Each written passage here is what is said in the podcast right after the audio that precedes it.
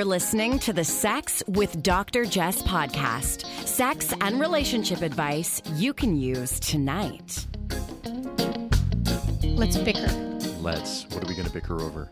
You splashing all over the place in the bathroom like you're some sort of a hippo in the tub Well, I can't help it because the sink is too small. because your head's big. I got a big face. Well, you know what? You make a mess sometimes. Okay, we absolutely suck. We I'm suck at this. good at this. Yeah. We're supposed to be talking about bickering today, but when you put us on the spot, listen, when we're in the middle of a bicker, we got Things it. are real. Things are real. We've real. got it down, but to fake it seems really hard. Uh, we're going to talk about how to stop bickering and having little daily arguments today. We have a question from uh, from a listener, and this is a question I kind of get over and over and over again because life can be stressful and life can be busy, and I think that's one of the big reasons we bicker. So before we dive into it, want to shout out our sponsors, AdamandEve.com. They are offering 50% off almost any item plus free shipping plus free handling, which is Brandon's favorite part, with code DrJess50. So check out AdamandEve.com, dildos, vibrators, butt plugs, other fun things that you all the can fun stuff. use in your body. AdamandEve.com code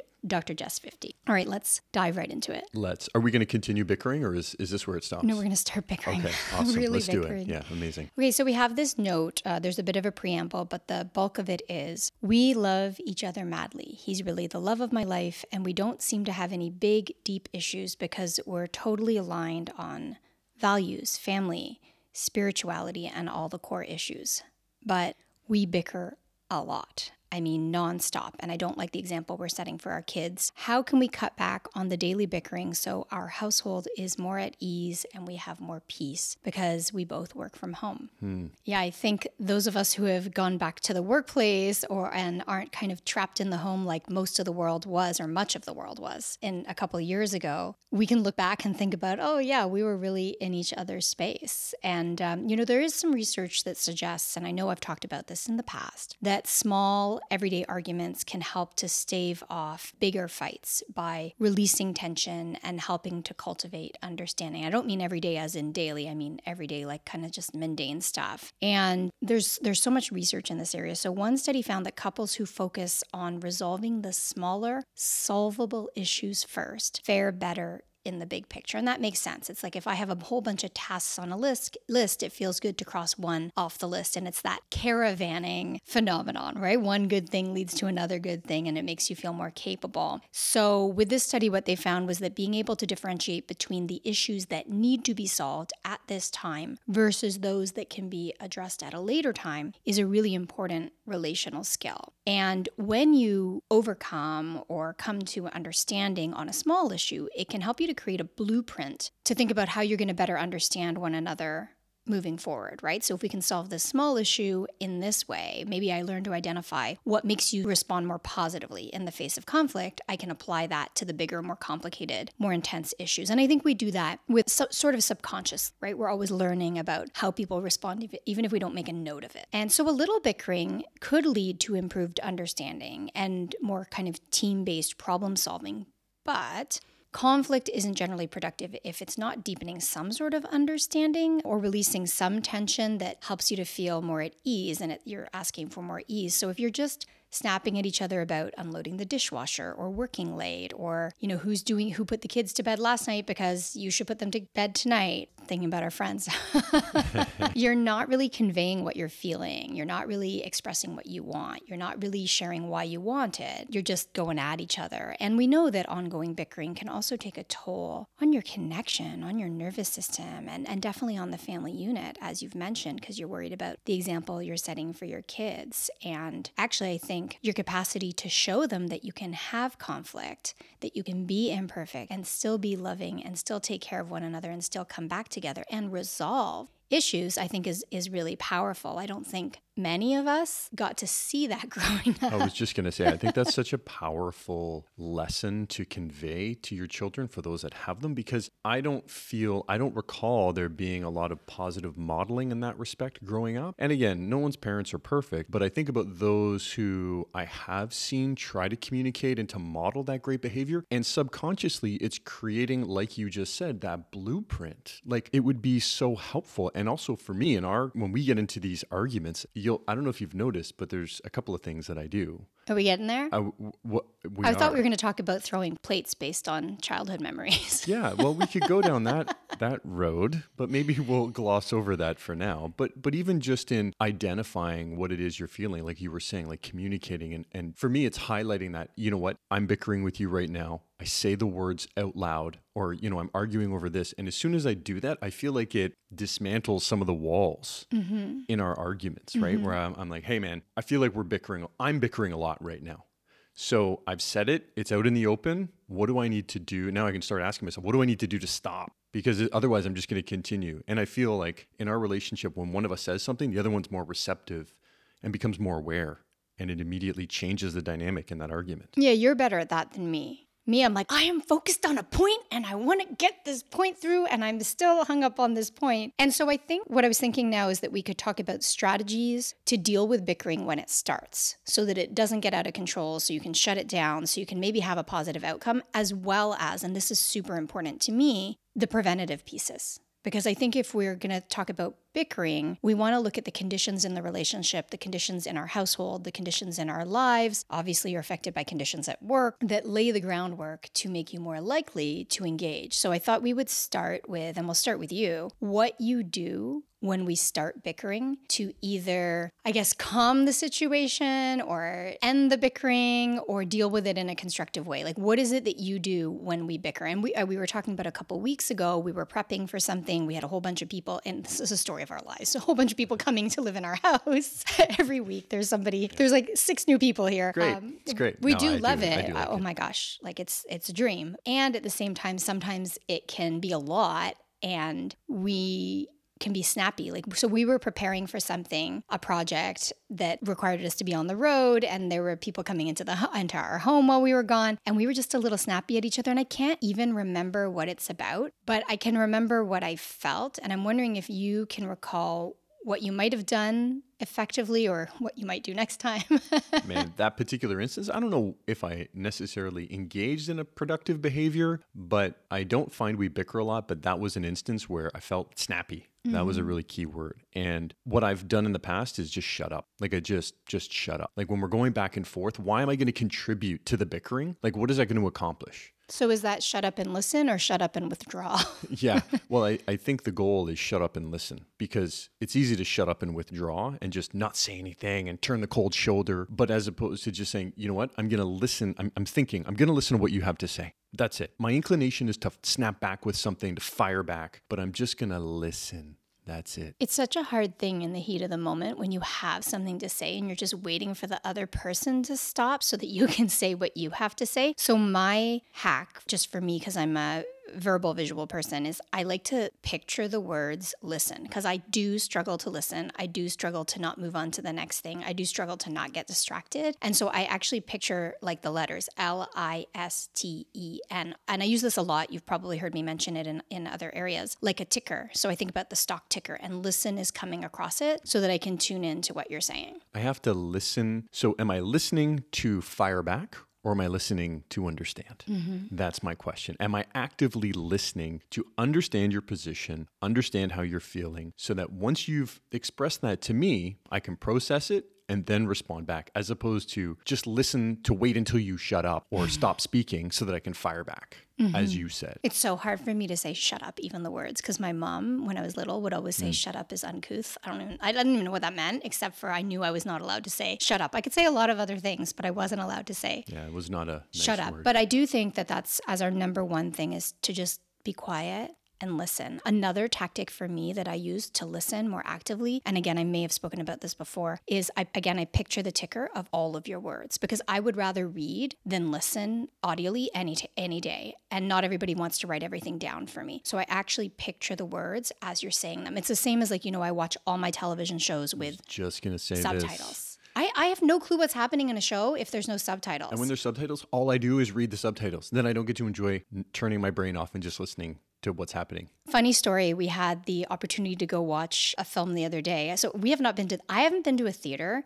I think the last movie I saw in a theater was the Great E.T.. No, The Great Gatsby. When was that? Great Gatsby. Like a decade ago? know. I don't know. Yeah, That's the last time I was at a theater. I have no concept Hold of on, the original or no concept of time. It's a Caribbean thing. But we went to see Past Lives at a screening in a very, very small theater. great movie, Yeah. but But so it's in English and Korean, but the subtitles for the Korean parts were in Spanish.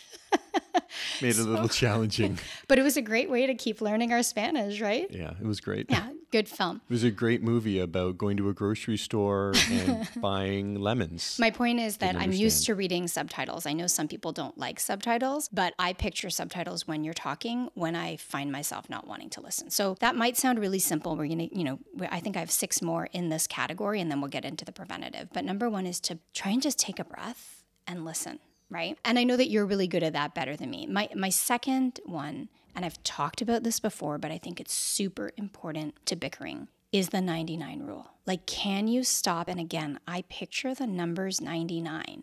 I, I don't know why, it's just the way my brain works. Will I care about this when I'm 99 years old? Will I be proud of my behavior when I'm 99 years old? Will I be glad that I gave my energy to this when I'm 99 years old? Sometimes I think thinking to the future and thinking when we're older, because I don't know anyone who's 99, right? I know some people in their 80s, but I don't know. I mean, I've talked to people who are in their 90s. Like there's a lady in our building who's, is she 92 or 96? 92, yeah, one of the two. I don't know. But I think about, well, first of all, we have research showing that people argue less as they get older in relationships and they spend more time apart and they don't engage in every little issue. I also think there are some generational differences in terms of trying to make relationships perfect. And it might be in reaction to what we saw with our parents and we don't want to go through the same things. But I also think that we're too hyper focused on making everything perfect, in understanding every little thing, in getting to the root source of every little thing. And I'm not trying to get preachy, I think it's different for every person, but I don't believe that we need to explain and understand everything. I also don't think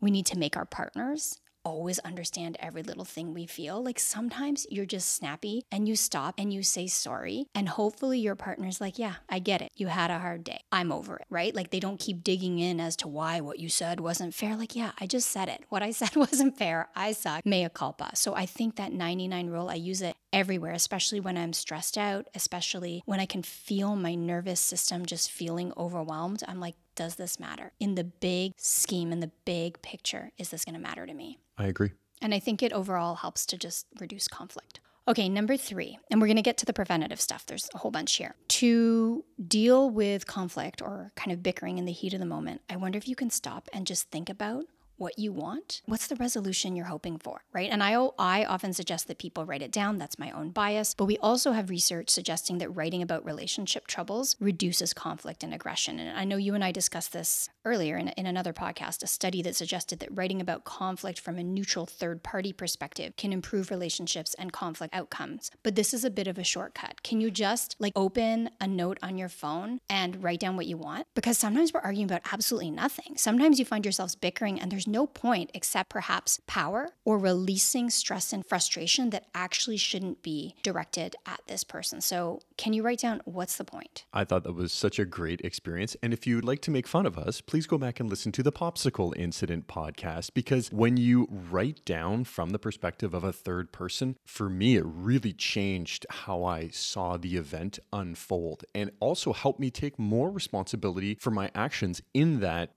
in the popsicle incident. I forgot about that incident. And then even when you described it, I'm like, what was the popsicles? And we I were remember. reading that back, and I felt like such a loser. But it was a great experience. You really were a tool bag. I was. Just I kidding. Was, it was I was a dirt bag. I was a dirt bag. I was a very useful part of a vacuum. I was just going to say that. A dirt bag is a positive thing. It is.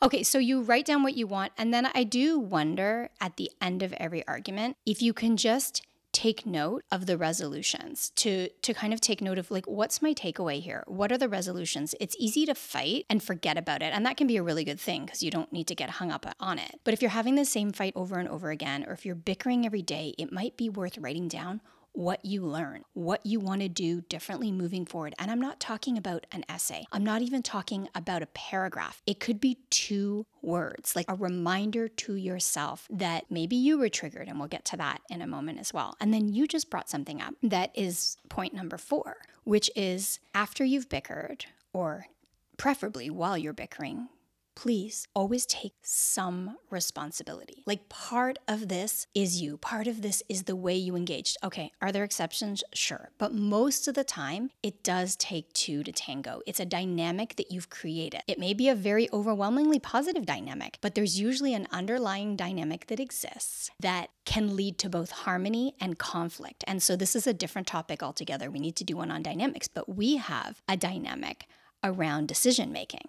Mm-hmm. right? We personally, do. not in business. Anything we do business together, I think, is a little bit different. But personally, I make a lot of the decisions, and you're super easygoing. You're like, go with the flow, whatever you want. And I actually love that because I get what I want a lot of the time, but it also frustrates me and it does lead to conflict. And the real question is Am I really easygoing, or am I playing into some of these existing patterns and grooves, right? Like people pleasing and the desire for validation, r- removing any responsibility, accountability. Fear. So when you you start paying attention to these other elements, it starts to change how you feel too. Like how I feel about making decisions. I'm like, okay, well, you know what? I don't want it to be this way. I make so many decisions when it comes to work. And I know you do too, that there are times when I'm like, I just don't want to make a decision in this, like what we have for dinner or where we're, where we're going tonight. But then the responsibility that that puts onto you, on my partner, and I'm like, okay, you know what? I got to put on my, my, my big boy pants, my big person pants. And I got to start making some decisions here. And I got to start making, you know, being accountable and being prepared to disappoint or upset you or any of those things. And those are the negatives. I mean, it could turn out on the other way, right? Could be. And isn't all bickering really about food in relationships, or is that only for like Asians? Yeah, is that just because of me? Yeah. I don't feel. I feel like if you had a partner who was like you, you guys would just eat your salad out of a bag every day. you know the salad thing and dry and, and, I know what your favorite food is, so I can just make it every day, and it's the easiest thing to make. It's the easiest thing. It's a bowl of rice. I love. I know you rice. love the smell of rice. I love it. So it's like I'm being an idiot when I'm like. If you didn't know, if you don't know that that's true, you might think that he's just uh, being stereotypical. But actually, no, it is my favorite. I love I, a bowl of plain white rice. I'm like, you got the rice cooker on, and you're just like, oh my gosh, the house smells so good. Do you know how long it took me to even admit that? Because they used to call me rice girl growing up because I was Chinese. Wow. so is... like to even admit, I'm having a moment here, but that that's another conversation. Let's go because I can't get into that right now. Let's go back to always takes some responsibility. And I brought up the dynamics because I think about like what we might bicker about, like what we're going to have for dinner. And then you're like, I just want you to have what I want. And I'm like, okay. But in doing so, it all falls on me. And so I, that's why I, I started thinking about dynamics because sometimes it's a little tiny thing and sometimes it's an underlying issue, or like you said, it's some sort of a groove that we need to address, which is, I think, a bit of a, a different conversation. But uh, yeah, can you take some responsibility? And here's something for people like me who suck at this. no, even if I can't admit to Brandon that I was wrong and that I that I'm taking some responsibility, please continue, please. which is stage two. Okay, I'm still on stage one. Can I at least admit it to myself after? And can mm. I maybe make a note of it? And can I maybe a day later, two days later, or 16 years later, go back and say like, okay, I I take some responsibility here. Yeah, and I mean for me, I don't once the situation has been somewhat resolved, I'm not holding, I'm trying not to, and I don't think I do hold on to that. I need you to come back and apologize or take responsibility or accountability. So because you I, have no ego. No, that may, may be the case, but it's the bigger issue for me is I want to resolve whatever it is we're arguing or bickering about. So I'm looking at it big picture level where I'm like, let's just find the root issue. Let's resolve it. If you want to take accountability at that time for it, great. If you don't, did we resolve it? Did I take responsibility for my part in it, move on. I think the reason you may not care is because you don't feel issues around power in this relationship, which is why the underlying issues actually do matter to bickering.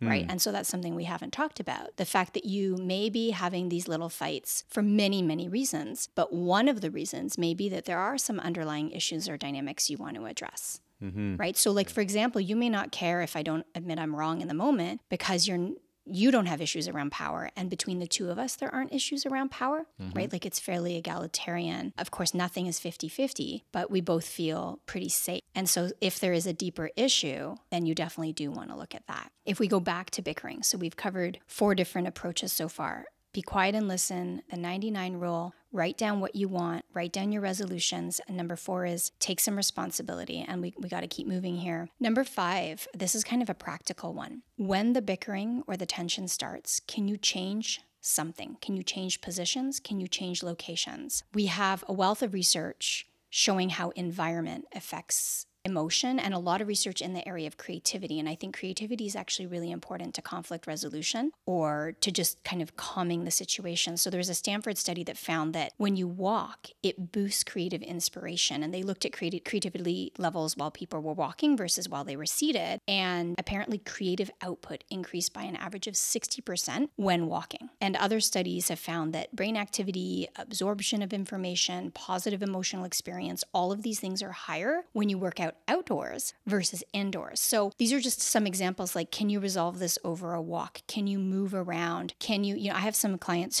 who will lie down down on the floor to deal with conflict so that they're just there's this awareness that we're engaging in this right now. So is there something you can change to release the tension? I think you also have to be receptive to your partner's need. Like in a lot of ways, when we first incorporated this into some of our discussions, I think I assumed that you were being rude or dismissive or aloof to what it is what, that was happening. Because I like to move Because you like to move around. Yeah. And then we were able to resolve the conflict. And I found myself in other circumstances doing the same. You know what? I'm feeling nervous. I'm feeling anxious, whatever it is. Get up, move around, do three squats. Mm-hmm. Just kind of skip on the skip on the spot for 10 seconds and it really did change things for me so it's also being receptive and understanding to your partner might need to do this to help them assuage some of that or diminish some of that anxiety that they're feeling Yeah, and I think it can sound kind of hokey, right? Like, oh, we need to change locations. But it, it does something like, again, like I'm citing just a couple of studies. There are hundreds, probably thousands, that look at how environment affects how we feel. Next, number six. Joke around, another area where the data and research is voluminous. So, when we use positive or adaptive humor, so that's in opposition to, say, negative or maladaptive humor that tends to be more aggressive, we know that relationship satisfaction is higher. And I actually want to do a whole podcast on humor in relationships because I think it's so important. and because your partner is so hilarious oh. This must be tough being with me for real You'll also hear this thing tossed around about five to one, the ratio of positive to negative interaction, that theory from the Gottmans. Uh, the Gottmans have their own stuff going on around whether the evidence is uh, peer reviewed or empirical. But to me, it's not just about positive to negative interactions. I think it's about the capacity to have some levity, have some light, have some maybe laughter, maybe some joy in the face of tension. I think there's real power. Not only is it disarming, we know that laughter comes from it was an evolutionary holdover that signaled safety but it's also a matter of joy. And i think in the face of any distress joy is exactly what we need right? And i think again with humor you have to use it mindfully and sparingly. You can't you know if your partner's upset about something you can't make fun of them which would be more maladaptive humor. But if we can laugh at ourselves lightly like especially for me to laugh at myself is one thing for you to laugh at yourself is another. But i think that we have the capacity to laugh at ourselves as a unit where we're like what is wrong with us? Like why are we doing this I'm going to go back to the popsicle incident. When we took a moment just to, to take a beat and think about it, I'm like, you know that we're getting into a massive just argument over popsicles. Mm-hmm. And and I'm like, this is ridiculous. And I don't know that that really, you know, made us feel any better in that moment, but probably a few seconds later, I know I felt better thinking about it. Yeah, no, I think we're able to calm ourselves with humor. Again, though, the underpinnings of that are safety and understanding and commitment and trust. And also, I think somebody asked me the other day how much of relationships is the work you do with yourself versus the work you do with your partner. And of course, I gave two made up answers because I don't know the answer. Like, is it 80 20? Is it 50 50? But it is also about healing our own childhood wounds, right? Like, if I haven't taken care of my stuff that has to do with trauma or triggers or just even those can be very strong words, okay? So I might just say, say sensitivities and experiences because it may not apply to everybody. Then how am I going to feel safe with you? How am I going to know that even though we're fighting, we're going to be fine? Even though I'm actually being ridiculous. Like I suck right now. He's still going to love me. And so depending on, you know, what your early relationships looked like, depending on what early attachment looked like, those can all affect how we respond today. So it's not just coupled work, it's also individual work. I get really, I, I get bothered when people are like, oh, relationships, if it's meant to be your soulmate and it's easy and there's no work. And, and I often think to myself, like, what in life do you do that doesn't require some investment of effort? Mm-hmm. Like you, you want to stay healthy, you need to go to the gym or you need to be mindful of what you eat. And or, you get to. and and yes, and Like you get to go to the gym, you get to move your body. Like these are all But if you, you you want to excel at work, you've, you you put in the effort, you put in the you know you put in the time, you put in you work at it. So I don't know why the relationship has to be any different, and not only the relationship, but all the, also the relationship that you have with yourself. Yeah, and again, I, I think there's this continuum or these shades we have to be aware of that we don't have to be perfect. We don't have to fix everything. Like we live in this world, we do what we do, and we want to have ease every day. Oh, We're fortunate and privileged to have joy every day. We're fortunate to have safety. We're fortunate to have love. We're fortunate to have a roof over our head and like Brandon and I living in a in a city that's mostly peaceful. Like we're very very mm-hmm. fortunate. Okay, I want to move on so we can get to the preventative stuff. The last piece around dealing with it in the moment involves really understanding and differentiating between conversation killers and conversation openers, right? So that involves changing your language when you bicker. So it's so easy to say things like you always, you never, I guess I'll just do it myself. No one listens to me anyway. You're going to do it your way no matter what. And all of those generalizations that end a conversation because nobody can argue with that. But if we can shift the language a little to not in a condescending way, but I feel, I struggle with, can I ask something of you? I need to take a beat. Would you consider? How would you feel about? Like, if we can train ourselves to just have those words roll off our tongue more easily, we're gonna have fewer conversation killers, more openers, and we're probably going to be met with with more ease, with more grace, with more thoughtfulness.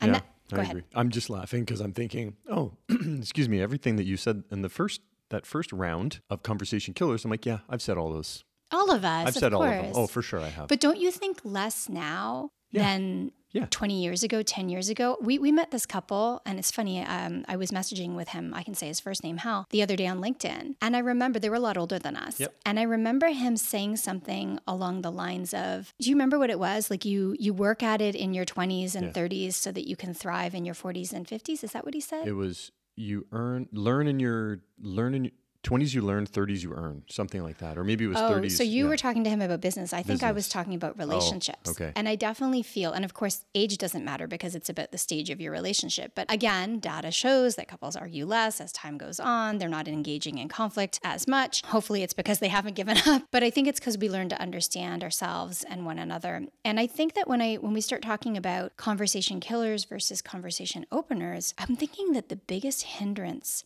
to making this shift is time and a lack thereof because everything feels shorthand, right? We move so quickly. We read the one pagers. We don't slow down to make time for what matters, which is, you know, relationships, health, and for a lot of us, like the work we're doing, for many of us, centered around justice, for example. And so if we don't make time to really engage and we're busy and we're in the kitchen, and I can just picture like, you know, one of you's cooking, one of you's helping the kids with homework, and there's so much to do. You probably are still getting emails in the evening. And so you don't really have the time to say, like, you know, how would you feel about doing it this way or sitting down and having this conversation? Instead, we say things like, "Oh, whatever, you're going to do what you want anyway. Right. And I get that. Like, we are, we all have been there. We all will be there. We never move fully past it. But it really does speak to the value and the, the challenge of time. And that takes us back, for me, or takes us next to the preventative piece. Because I think that part of reducing bickering involves creating the conditions to prevent it from arising or at least reduce its occurrence. Like you're not going to eliminate it altogether. And I think about some of, like, I, I, when we were talking about this before we got started, we were saying that bickering isn't actually something we do a lot of. I would agree. We get into arguments and we have Deep, heavy arguments. we've had a few popsicles, ice cream, rice. food. But what I was going to say is, I think part of why we maybe don't bicker as much, part of it is that I don't think we have particularly stressful lives. We're very, very lucky in mm-hmm. that respect. Agreed. Okay, so that is privilege. And then another part of it is some of the work that we've done, the effort, the foundation we've built that's really preventative. And so I was thinking about a number of preventative approaches to stop bickering. So to reduce annoyances, to be more physically affectionate, to have sex, to reduce your own stressors, to know your triggers, and to know your partner's triggers. So that's sort of the summary of what I have in mind. But when I think about the first one, reducing annoyances, like one thing I think about is okay, so if something I do annoys you, it's probably going to lead to more bickering. And so I think that that's something that I see couples who are happy together do is try and annoy their partner less. Like I'm a very annoying person. I know that. And so I have to be mindful of like what might annoy you. Are you going to tell me what I do to annoy you No, as I, an example? I, I know I joked around about it earlier, which is why you asked me the other day. But I didn't. I don't find like you annoy me very much. There are things that, again, we argue and we fight, but I don't feel annoyed by you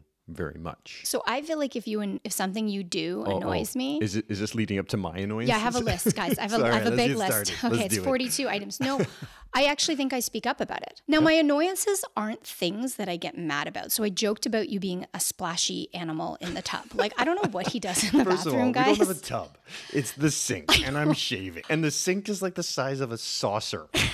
So- Saucer? yes, a For giants, saucer. maybe. for tea, but it's It's not the size of a It's a small saucer. sink, man. I'm gonna splash. I'm a splashy dude. I go into the bathroom and it looks like he got into the sink and splashed around. And then he went into the shower and he took cups of water and threw them on the ceiling. that's what it looks like. And so But hold on, what did you add? What did I say to you? So immediately, I, I tr- my people pleasing. I'm like, no, man. I'm like, I clean. I actually do. I feel like I clean up after. But with there was water, a spot. do you rinse Yeah, away I- your water with water? I rinse it away with water. Yeah, so you get the hose out. But I do wipe things down. But clearly, uh, my surface looking, I missed a few spots. Okay. So it's well, my point though is because it's something, so it doesn't generally annoy me, but if my patience is running thin from other things, if I'm in a mood, I'll notice that something that doesn't bother me 49 times will bother me on the 50th time. So I mentioned to you the other day, I'm like, what are you doing here? Like, I don't think I was really annoyed. And so what did you do? You got yourself a cloth to clean up and you, you, he actually moved into the other bathroom that has a bigger sink. So what did you do? I moved the bathrooms. It's like four steps away. Anyhow, I, I do think that reducing annoyances, like if you can just be aware, maybe this is the same as triggers, but little things I think are important to to just kind of be thoughtful about how you how you move about the day with your partner. But also, rather than snapping back at you, I felt like I tried to listen, and then I also felt like I tried to come up with a solution, which was I'm going to grab a, a, a, a, a cloth and I'll just keep it tucked away, and then after I'm finished splish splashing around, I'm gonna wipe it down. Problem solved. Do you know what I mean? It's like I'm receptive to what it is you're saying, and I'm going to find a solution. Let's move forward. Well, this sort of ties in with the last item on my list. So I'm going to skip there, another pre- preventative item, which is really about knowing your partner's triggers. And I was thinking about you use the word pivoting around people. And you don't want to be afraid of people or walking on eggshells, but I have observed that staying out of one another's way in the in the trigger in, in the more serious ways how, how do i say this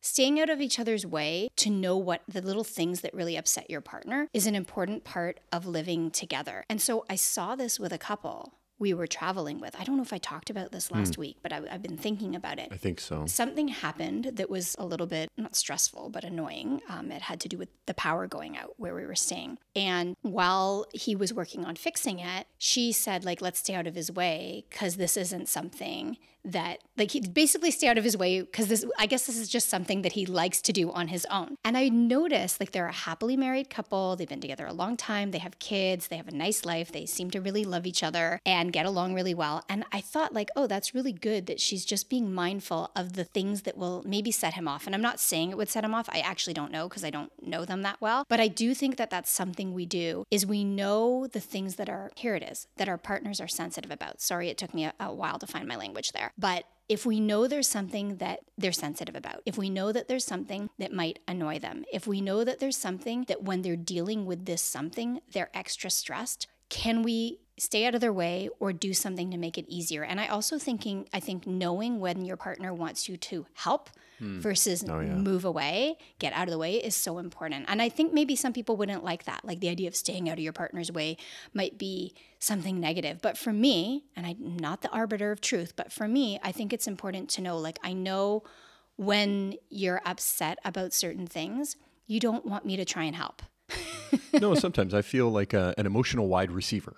You know? And in that, you talked about pivoting, and and sometimes there's going to be contact. So first of all, I know what the goal is. I want to get a touchdown. I want to solve the problem, whatever it is. Sometimes I'm going to have to do a 360 spin to avoid an issue. Sometimes I'm going to hit it head on. Sometimes there's going to be a little bit of contact. But at the end of the day, I'm trying to get into that end zone and resolve the problem. I'm just going to intercept. Sorry. I'm Well, just going to intercept and run. Why are you using all these football analogies? I'm so fast. Did you just like I come up with all of this? football. I never even played football. No, but I was just thinking about it when you talked about pivoting, and, and I'm like, sometimes there's contact, and Mm-hmm. sometimes it, it, you get a little stuck.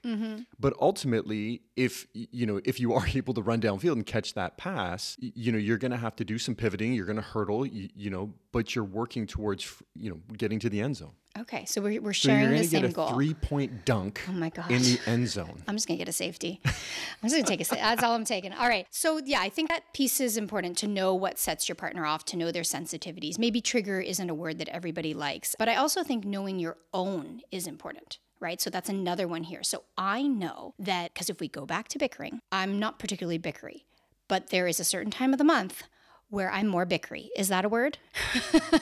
Yeah, I would. I have would a agree. stronger Yeah. proclivity toward bickering. So I have to be aware when certain things are coming on. Like I know when my period is coming on, there's like a 48 hour period where everything annoys me. Where, yes, if that splashiness is happening in the bathroom, I'll be like, what the Why would he do this? Why would he leave this water? And then the other 28 days of the month, I don't care. I also know sometimes there are people I have to deal with, not very often, who can set me off and who put me on edge and put you on edge. And so to be aware of that ahead of time can be really helpful because we can stop and take a moment to find joy. We can stop and take a moment to breathe. We can stop and take a moment to reconnect. We can stop and take a moment to say, like, you know what? What we are fighting about may not be about this. It may be about this other thing that we're worried about. And so I think we can have fewer, you know, I use the word bickering, conflict, fights, whatever the word is, if we're kind of aware of what those triggers and sensitivities sensitivities are and if we prepare for them. And as your partner, I know that because we've had these conversations about those, you know, 48 hours where you feel a little bit more, um, you know, you've got some, the blood's flowing. What's the word I'm looking for, right? But I also try to work around you. I'm like, okay, I know that this is how you're feeling right now. So I'm going to be a little bit more understanding. I'm going to be a little bit more giving. I'm going to be a little bit more affectionate with you. There's, there's two, two, two sides here. I love this. that, and it takes me to my next point because we need to move this along, um, which is preventative. Is involves being more physically affectionate. This is another area of research that shows both the benefits and the fact that we all say we're laughing, la- laughing. I wish lacking in physical affection, right? So we know that like when you're physically affection, there's a release of feel go- good hormones, right? We've got oxytocin that boosts our mood. We've got a decrease in cortisol, which helps to you know cortisol, of course, is considered a stress hormone. We know that when you're close to your partner physically, that the benefits aren't just fleeting. So we know that, you know, with physical affection, we experience less stress, happier mood, not just in that moment, but the following day. We know that there are positive heart health benefits. Partners who receive more hugs tend to have lower blood pressure. We know that love and happiness are higher. We know that attraction increases when you express physical affection. So when you express affection, physical affection, folks are more likely to see you as likable and trustworthy and composed. We know that actually relationship harmony is higher and conflict is lower when physical affection is high. Like there was a study of college students that found that those who spend more time cuddling are better equipped to resolve conflict. And when we talk about physical affection, we're not talking about sex right? So I think it's something like 83% of close physical affection in bed, even snuggles, don't result in sexual activity for most couples. So it's not just about getting to sex, but after physical affection, because I think you can you can admit that that like we feel more calm when we're affectionate with each other. Mm-hmm. No, I, I definitely do. I, mean, hate being apart from you for that reason. Yeah, and, and I mean, it just feels good to listen, to kind of tune in and to feel you because, you know, I always think about things like things change, right? Anything can change at any given- given moment. So I'm always thinking I appreciate the opportunity to, to touch you, to feel you, or and to be with you. Absolutely. And and then there is sex. That's another point, right? Yep. So if you invest in your sex life, sex will happen. you're investing in your relationship. So I, I guess the bottom line is if you want to reduce some of these little conflicts or some of the bickering, you just want to make sure you're investing in the relationship overall, and sex is a part of that. And there is some research around sexual frequency and sexual satisfaction tied to relational satisfaction. And then finally, I think another really important preventative piece. I think this is so, so important. And it ties in with everything we've been talking about. If you want to reduce bickering and conflict in relationships, you have to reduce your own stressors because patience, tolerance, empathy, all of these are like muscles and they tire out. If you arrive at your relationship or your home Agreed. drained, it makes sense that you're more on edge and it primes you for conflict. And of course, we can't eliminate all stress because you got to go to work and that can be stressful. You have to deal with people and that can be stressful. But what can you reduce? And I would like to do a, a, podcast if I can find the right expert on burnout. And I have this strategy that I've been ut- utilizing for burnout for me that has really worked. That I perhaps it takes a little bit to explain, so it's shared in a future podcast. But what can you do to reduce your own stressors? Because oftentimes, the people that you're taking your stress out on, the people in your household, are not the source, not the primary source of your stress, but it can feel like they are. It's easy to be like, well, it's because he left splashes in the bathroom that I'm feeling this way, when in fact it's 16 other things. So I think that's a really important piece to consider. Yeah. And again, you know, in doing so, in listening to this and considering some of these options, not doing them all, right? I think there's about 13 on this list or 14 on this list, but thinking about one change you can make today to reduce bickering and to just bring more harmony into your life, whether it's with a partner, whether it's with family members, and whether it's with kids, you're doing this huge service to people around you by modeling that behavior because most of us didn't get to grow up with that modeled behavior. And that's why I think, man, kids today are so amazing because, and not that our parents weren't great, like I have the greatest love and appreciation for all three of my parents, deep, deep appreciation. And I see the next generation of parents, like people who are about a little bit older than us, I'm seeing their kids kind of come of age, like 18, 19, 20, and how incredible they are at communicating, at navigating relationships, at leading with empathy, at seeing and understanding perspectives that are not their lived experience. And I think they're going to change the world. And I think, listen, I always say, and it's not marketing, like I do think we can improve the world one relationship at a time. Hmm. And that's what we're doing here. And that's what you're doing because you're investing, you're listening. And I think that's really amazing. Agreed. Not you, Brandon. I'm talking to oh, you, oh, listener. My bad. My bad. You're fine Sorry, too. I'm great. All right, cool. All right. Brandon has a call, so we got to go. Let's do it. All right. Thanks so much, folks, for listening. If you're in the mood for pleasure, check out adamandeve.com. Use code DrJess50 to save 50% off almost any single item, plus free shipping and rush handling. Have a great one. You're listening to the Sex with Dr. Jess podcast. Improve your sex life, improve your life.